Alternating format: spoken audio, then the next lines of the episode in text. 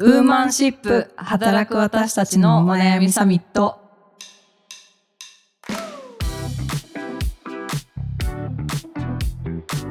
はい、皆さんこんにちは。ニュースピックス 4E の中道香です。同じくニュースピックス 4W の川口愛です。この番組はニュースピックス 4E がお届けする次世代を担う女性がリーダーとしての一歩を踏み出せるように女性に関する主要ニュースやリアルなお悩みについて語り合う番組です。はい、今週もよろしくお願いします。はい、よろしくお願いします。前回に引き続き相模女子大学大学院特任教授、ジャーナリストとしてもご活躍をされている白川東子先生にゲストとしてお越しいただいております。はい、今週もよろしくお願いします。よろしくお願いいたします。はいよろしくお願いいたします。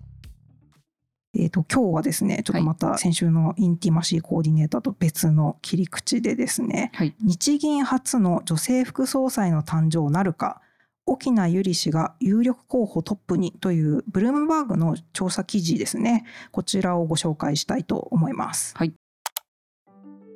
2023年春に任期満了を迎える日本銀行の正副総裁の後任人事をめぐっては140年の歴史を持つ日銀で初の女性登用も焦点の一つとなっている。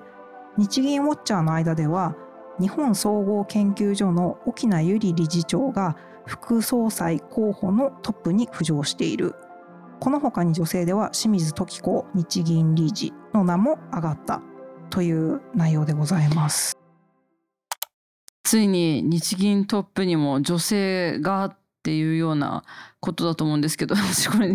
日銀ウォッチャーっていうのがいるんだっていうのが私も初めて知ったんですけどねあるんだと思って注目されてると思うんですけど今回これを持ってきた理由は？はいこれもね、はい。140年の歴史でこうついにみたいなところもちょっとび,、っくりはするんですけど、うんまあちょっとこれあのニュースピックスのコメント欄を覗いていてですねちょっとうん私すごいこうカッとなってしまったというかすっごいムカついてしまうところが正直ありまして、はいはい。なんかまああのすごいポジティブな意味で本当にこのあの沖縄さんが副総裁のその有力候補になっているっていうところに対してその実力主義で人選した結果でなんかその性別の話っていうのはその次の議論だからっていうあまあコメントがね結構あったんですけどーはい、あなんのか別にニュースピックス上でよくあるコメントの傾向ですよね。そうなんかあの、ね、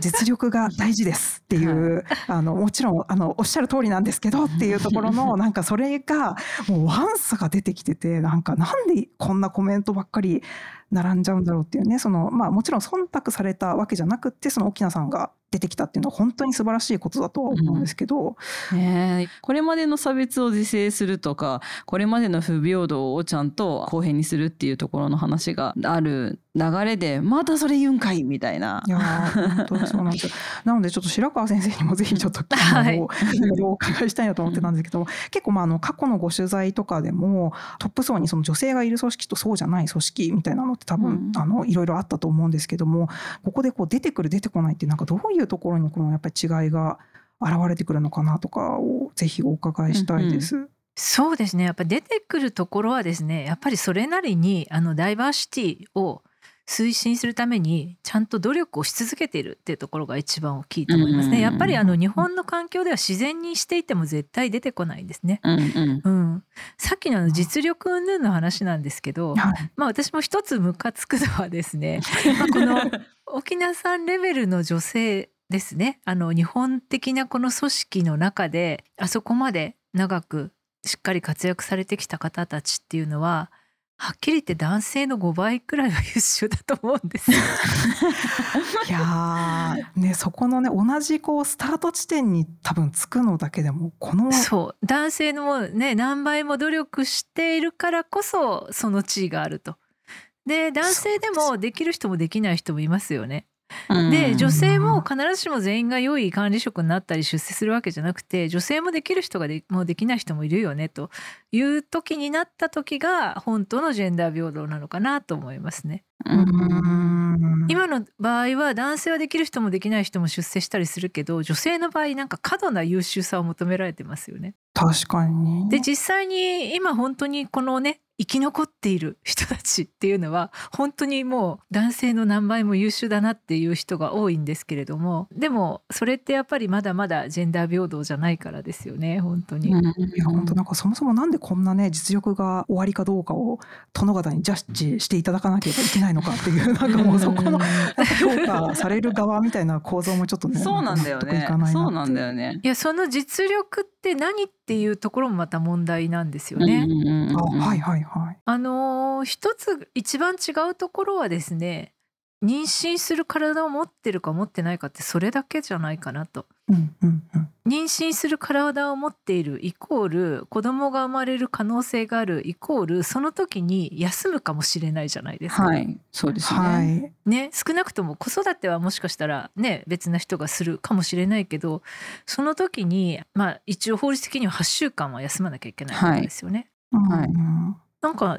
それだけじゃない労働時間の長さだけじゃないのっていう感じがするんですよね。それも実力のうちって言われちゃうと、まさにそれは生まれ持って変えられないものなので、そうですよね、どうしようもない部分ですよね。なんかこうやっぱりなんかあのポジティブアクションのその例えば女性のこう割合を増やしましょうとか、うん、あのそういう例えばクォーター制じゃないですけど、もう絶対この4割は女性が下回ってはいけませんみたいな。なんかことをするとすごいこう逆差別だみたいな声とかもすごいあの上がりやすいなというふうにもなんか思うんですけどなんかそれに対して何て言ったらこの制度のなんかこう必要性とかが理解してもらえるんだろうとか私はちょっともやもや普段してるんですが白川先生とか専門家としてなんかどういうふうに、なんかそういう質問多分受けることもあるかと思うんですけど、ね、そうですよね。はいはいはい。あのそれはやはりですね極端にジェンダーギャップが激しいっていうことがあの全体の不利益になっている場合それを是正するために近道としてポジティブアクションをやるのは正しいんですね。うん、あのなんでかっていうと時間がかかりすぎるからですね。だからなぜその女性がじゃあ管理職にならなきゃいけないのかっていうとその方があの企業のためになるとか社会的な利益があるとか、まあ、そういった全体のためであるからやるわけでで逆にあの女性の人たちからもですねやっぱり皆さん実力があってねあの上がってきて来られてる方が多い多いっていうかほとんどそうじゃないですか。もう今生き残ってる人はね。うんはい、あのなので私たちは女性だから上がったって言われたくないっていうようなご意見もすごくあるんですね。すねだからちょっとね、うん、3年前くらいまではあの大きな国際会議とかに行ってもポジティブアクションは反対ですっていう女性の方結構多かったんですね。ところがですね最近もうねもう業にやしたというかあまりに変わらないので いやもう私も昔は反対だったけど今はもうとにかくスピードを速めなきゃもう大変なことになっちゃうからあのやるしかないですよねっていう女性の人が増えたんですよ。うんそれはね本当この23年で肌で感じる変化ですよね。ああやっぱそうなんですね。結構なんかいろいろ私もなんか何かの調査であの日本のその企業の女性管理職比率が30%達成するまでにあと何年かかりますかみたいなので平均値が25年みたいな、うんうんうん、25年後みたいな回答になったみたいな。このスピード感だったらもう20年とか30年とかスパンでその目標を達成するってなったら確かに皆さんなんかもっとちゃんと早くね、スピード感を持ってちゃんとそういうことをやっていかなきゃっていうふうに思われるのかなっていうのと、まあ、もう本当あの白川先生おっしゃる通り、まあ、これまでねいろいろ我慢してきたというかもうもういいだろうみたいなモードになってってるっていうのはまあ、なんかあるのかもしれないですよね。そうですね。あとやっぱりこの男性だけで回してきて、うん、じゃあすごく今うまくいってるかっていうとうまくいってないわけですよね。そうなんですよね。はい。やっぱりその辺あのね持続可能な経済のためにもあのジェンダー平等とかねダイバーシティ DE&I ですか？ダイバーシティインクルージョンとかは何のために必要かって言ったら、まあ、持続可能な経営とか経済のためでもあるし、うん、あの人権問題でもあるというところなんですよね。うん、そうですね。やっぱりなんかまあ経済的なそのメリットのためだけにまあやるっていうわけじゃなくて本当に人権のっていうところの話はね、うん、この間もねあの、うん、愛さんが言ってましたけど、うんうん、やっぱりあのね多様な組織じゃないとイノベーションって起きないってよく言われてるじゃないですか。そうですよね、うん、まあ、私先週も言ったように日本の企業の場合イノベーションが起きる多様性以前にですね同質性で経営してるリスクの方が全然大きいよといつも思ってるんですね。すね。あの特に日本の場合あの中途採用とかあまりないですよね。人材の流動性がないので本当にこの同期からずっと一緒に来たようなねあうんの生え抜きの人たちだけでちゃんちゃんと上がってくるので年齢もほとんど一緒だし性別はほとんど一緒だし経歴もほとんど同じその会社生え抜きっていうことで一緒になってすごく同質性が高いんですよね。そうなんですよね。そうするとやっぱりこの外部の環境変化に弱いとか変化しにくいとかねうん、えそれからえよその変化に気がつかなかったり悪い情報を入れなくなっていつまにか自分のところが時代遅れになってるのに気がつかないとかさまざまな弊害があると思っています。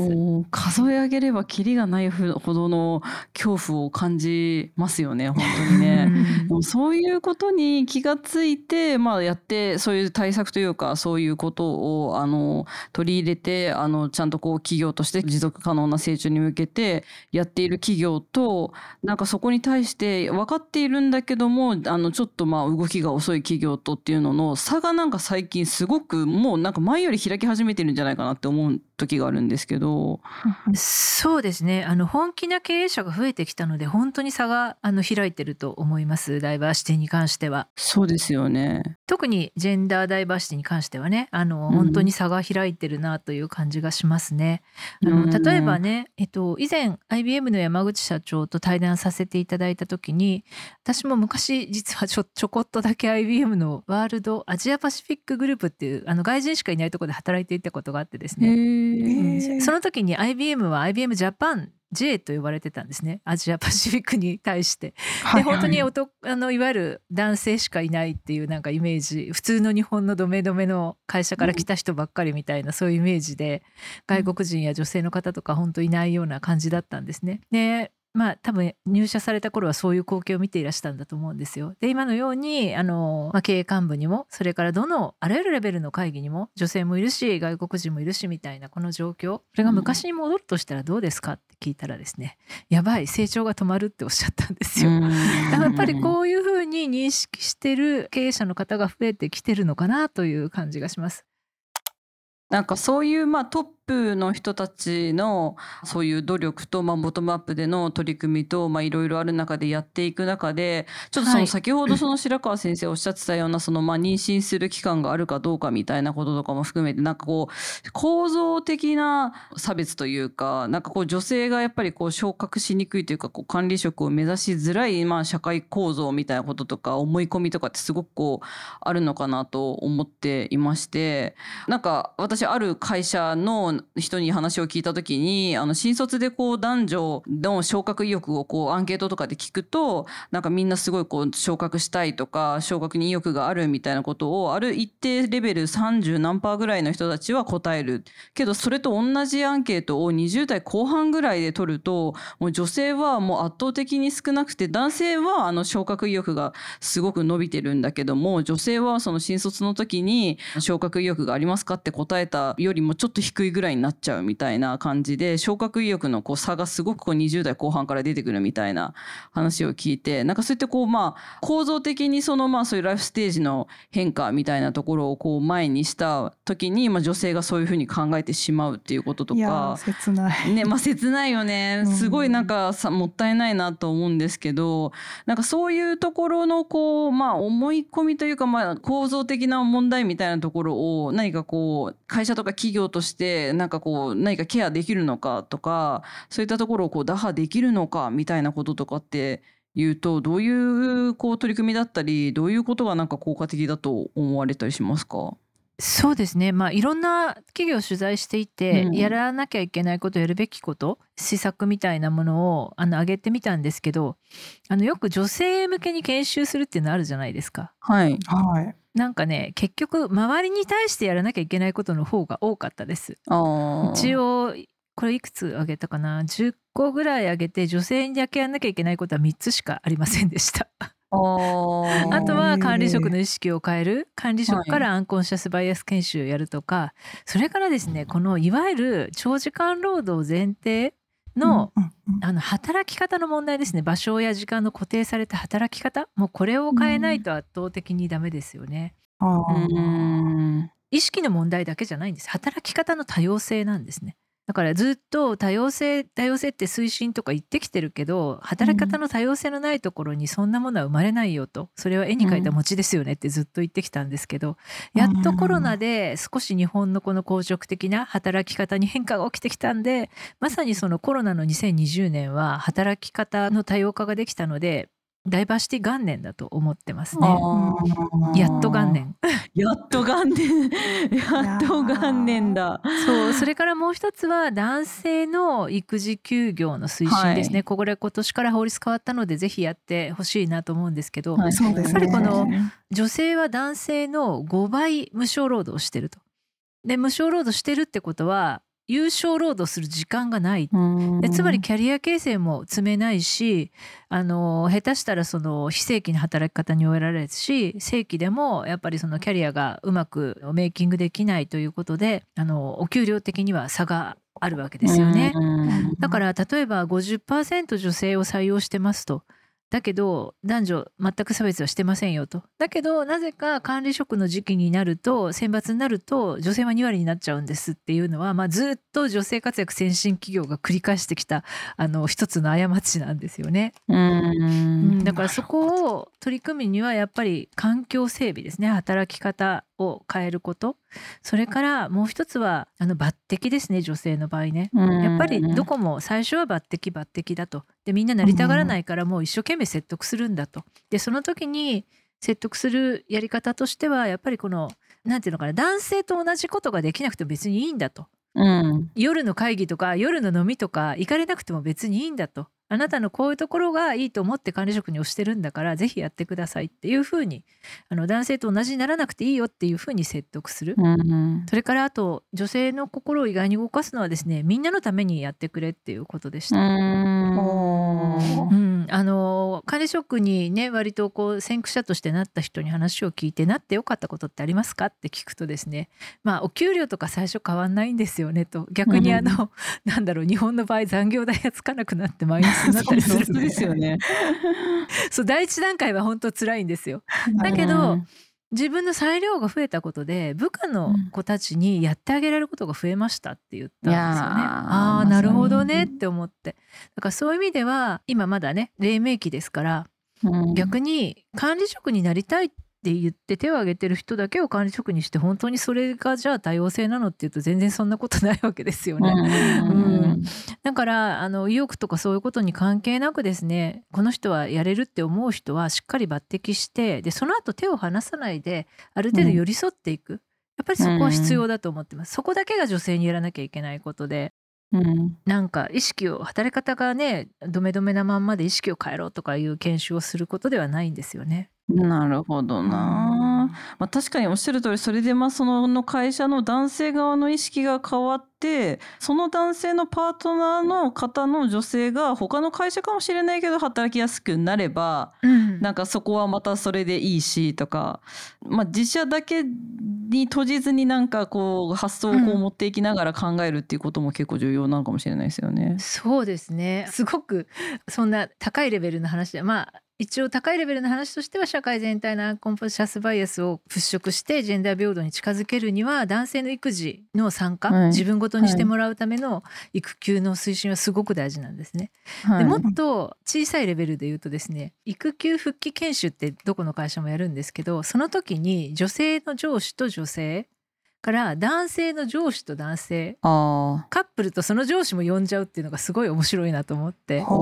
でそれを実験的にですねこれそれ社内でやってるとこはあるんですよ。あの社内結婚の場合簡単だから。だってその男性の働き方を決めるのは上司じゃないですか。はいはいはいはい。ねでお互いの上司が「いやいや今この人大事な時期だから1ヶ月に1回ぐらい出張に行けないと困るよ」とか言って、うん、じゃあ少し男性の方を早く家に返さなきゃねみたいな話し合いを上司同士でしてほしいわけですね。はいはいはいはい。会社を超えたリソースの配分みたいな話めっちゃ面白いです。いやそれをあの社内の場合はそれができるんですよ、ね、やろうと思えば、うん、社内結婚だったらね。でもそうじゃなくてそれを実験的によその会社とやったことがありますっていうところがあってそれも結構おかしかったですね。なかなか難しいとは思うんですけど。へえ面白いお互いの事情もよくわかるしそうお互いの上司が ちゃんとお互いの部下のキャリアメイキングをちゃんと考えるためにはそこ絶対必要じゃないですか。ねなるほど。ちょっとそのあたりなんか我々としても調べたいですね。そうですね。なんかあの前にあの浜田恵子さんが、うんあの管理職にその女性を引き上げるときに、なんかこ